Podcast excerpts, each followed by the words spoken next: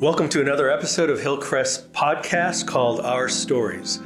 Our Stories podcast provides you with an opportunity to listen in on a conversation that I have with someone associated with Hillcrest Covenant Church. I'm Pastor Brad Burkfalk, interim lead pastor here at Hillcrest, and I am delighted to have Jess Baystrom as my guest today. Welcome, Jess. Thank you for having me. You are most welcome. Jess, um, for those in our congregation who may not know you or only know you by name because you are on the staff, which we'll get to in a minute. Um, tell me a little bit about yourself and your husband and how you found your way to Hillcrest Covenant Church. Yeah, so uh, my name is Jess and my husband's name is Scott, and we are from Portland, Oregon originally. Um, Nicole Guthrie is the one who got me out here. She just asked us one day, she said, Will you come to Kansas? And I said, There is no way I will live in Kansas. No way. And then a month later, we were here. So um, that was the biggest journey of my life. And I was excited once we got here and we lived with them for a while.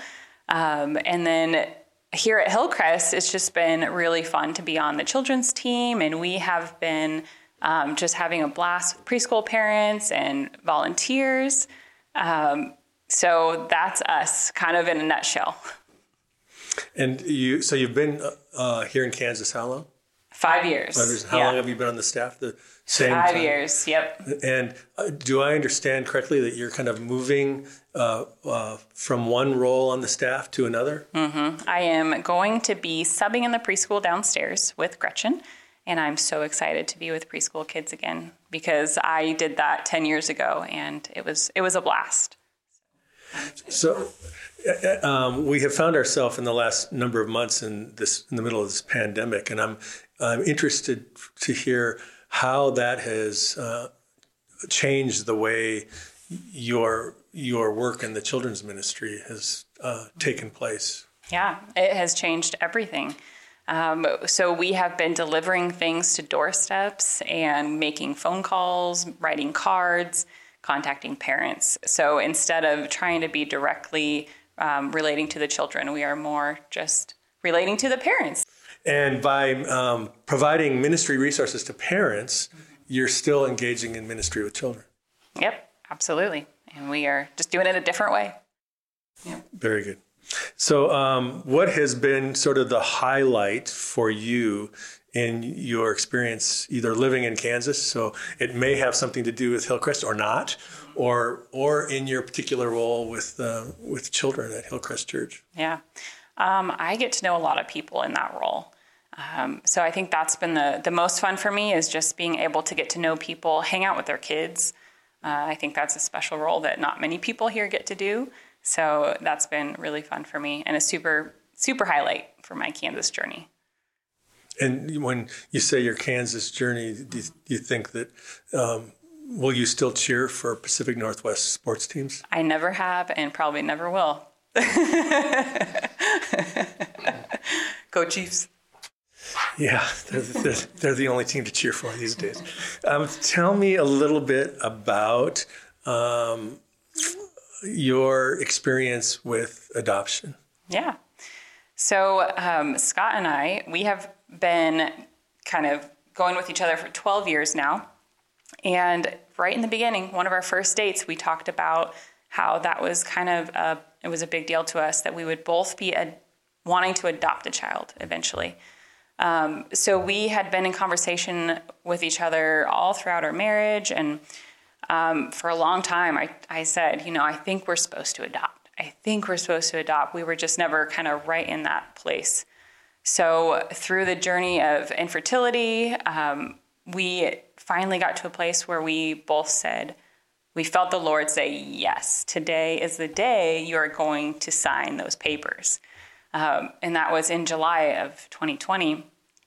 And so we've been on that journey for six to seven months now, and it has been a journey. It has been a roller coaster of emotions, and we've learned a lot. So, what um, can you can you elaborate a little bit about some of the bumps in the roller coaster? Yeah. Um, I mean, it started out with a home study, which is they pry, so social workers pry into your life. So we have to um, evaluate all of our life circumstances up, up until this point. So that was kind of the first moment where I felt this is going to be very hard. um, and then we got finally to the point where we were seeing what they call situations. It's when some uh, an agency will email you, um, a mother and um, her soon-to-be baby. Um, so we read over all of her medical history, all of her um, emotional history, and just kind of know get to know that mom a little bit. And so that seeing those come through once, twice, three times a week, um, and just really thinking about that mom and that family, it can be emotional. Um, but the one thing Scott and I do every time we see one come through is we write it down in a little book. And so now we have a list of mothers. And so we pray for those mothers throughout our journey. Um, so that's one thing that we feel like we can do to help the moms that may not choose us. To raise their child, but so say a little bit more about that because there might be people listening that don't really know how the adoption process works. Mm-hmm. So you are you are given names of moms that are potentially having children that they're going to release for adoption and what what's the other side of that scenario look like yeah so um, right now the the agencies the best case scenario is that there will be open adoption. So um, they want us to have relationships with the moms. And so that's why we or the moms get a choice in who their child will be raised by. Um, so the the process is we see the mom and we can say yes we would like to raise her child. Um, and then the agencies gather five to seven profiles of uh, potential adoptive parents and then they present it to her and she can choose uh, which parent she wants so we will hear back either yes or no on that one um, and I wasn't prepared for the no's, uh, but um, I have learned a lot. We have had probably 20 no's, which is not it's not huge when you're becoming an adoptive parent. Um, people see hundreds to 200, you know. Um, but the best thing that came out of that is just reaching out to other parents who have gone through the same thing um, and just really clinging to the Lord in that and just knowing that his plan is good for my life. So, what what um, where are you now? Are you still actively hoping for a mother to choose you, yeah. or are you reviewing? Uh, profiles how does how does that what yeah. space are you in right now so um, right now in this very moment uh, we have presented to a mom um, and we are just waiting to hear back on her choice. And um, so we will go through that process probably for many more weeks until we get chosen. And it could be number 21 mm-hmm. or it could be number one. Mm-hmm. Yeah. So now we know how to pray for you. Um, tell me a little bit about how your faith um, has given you strength through all of the no's. Mm-hmm. Um, it has given me compassion for people who wait a long time for things um, and people who don't get everything that they pray for, you know. Uh, and I think that the way it's given me strength is I have to cling on to the promises that the Lord has given all of us. Um, and so that is, if I'm in a really bad headspace and I can't pray, I will worship. And that changes that changes everything for me. Um, so I could not do this without my faith. It would be too hard. It's interesting to hear you say that because I think that um, sometimes we forget that uh, worship functions like that more than just what happens on a Sunday morning or in COVID, you know, online, watching watching it on TV or on our computer screens. Um, what is it about worship that um, kind of can kind of break through your your disappointment and your discouragement mm-hmm. that somebody listening out there that might find themselves in a similar discouraging place maybe they could grab onto that yeah it is words when i don't have the words so they are true words spoken that i just have to follow along to And when I speak them out, it just changes my mind and my heart. So, so Jess, um, what advice would you have for someone that finds themselves in a place of waiting, whether they're waiting for an adoptive child like you and Scott, or they're waiting for something else to happen in their life? Yeah, um, I would encourage them to continue to pray with passion and not give up on the Lord. Um, and I would also encourage them to um, continue to live your life. Uh, don't pause your life continue to try to enjoy things, maybe have a hobby, maybe make some new friends.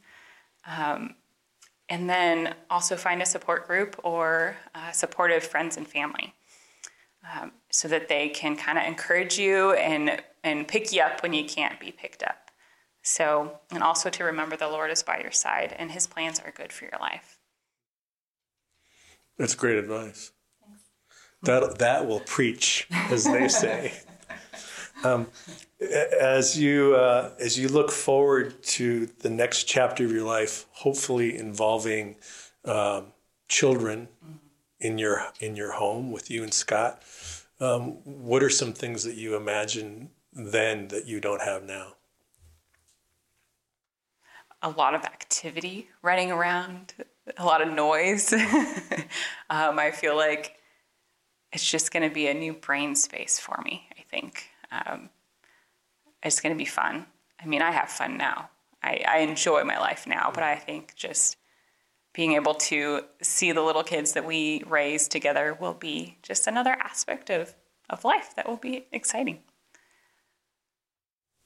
I remember when my wife and I uh, discovered that we were pregnant with our first child, and I would imagine, although it's slightly different, that it would be a similar kind of anticipation that you are experiencing. Yeah. Um, uh, I was adopted, so I someday you and I are going to have to have a conversation yeah, about exactly. my experience so many years ago.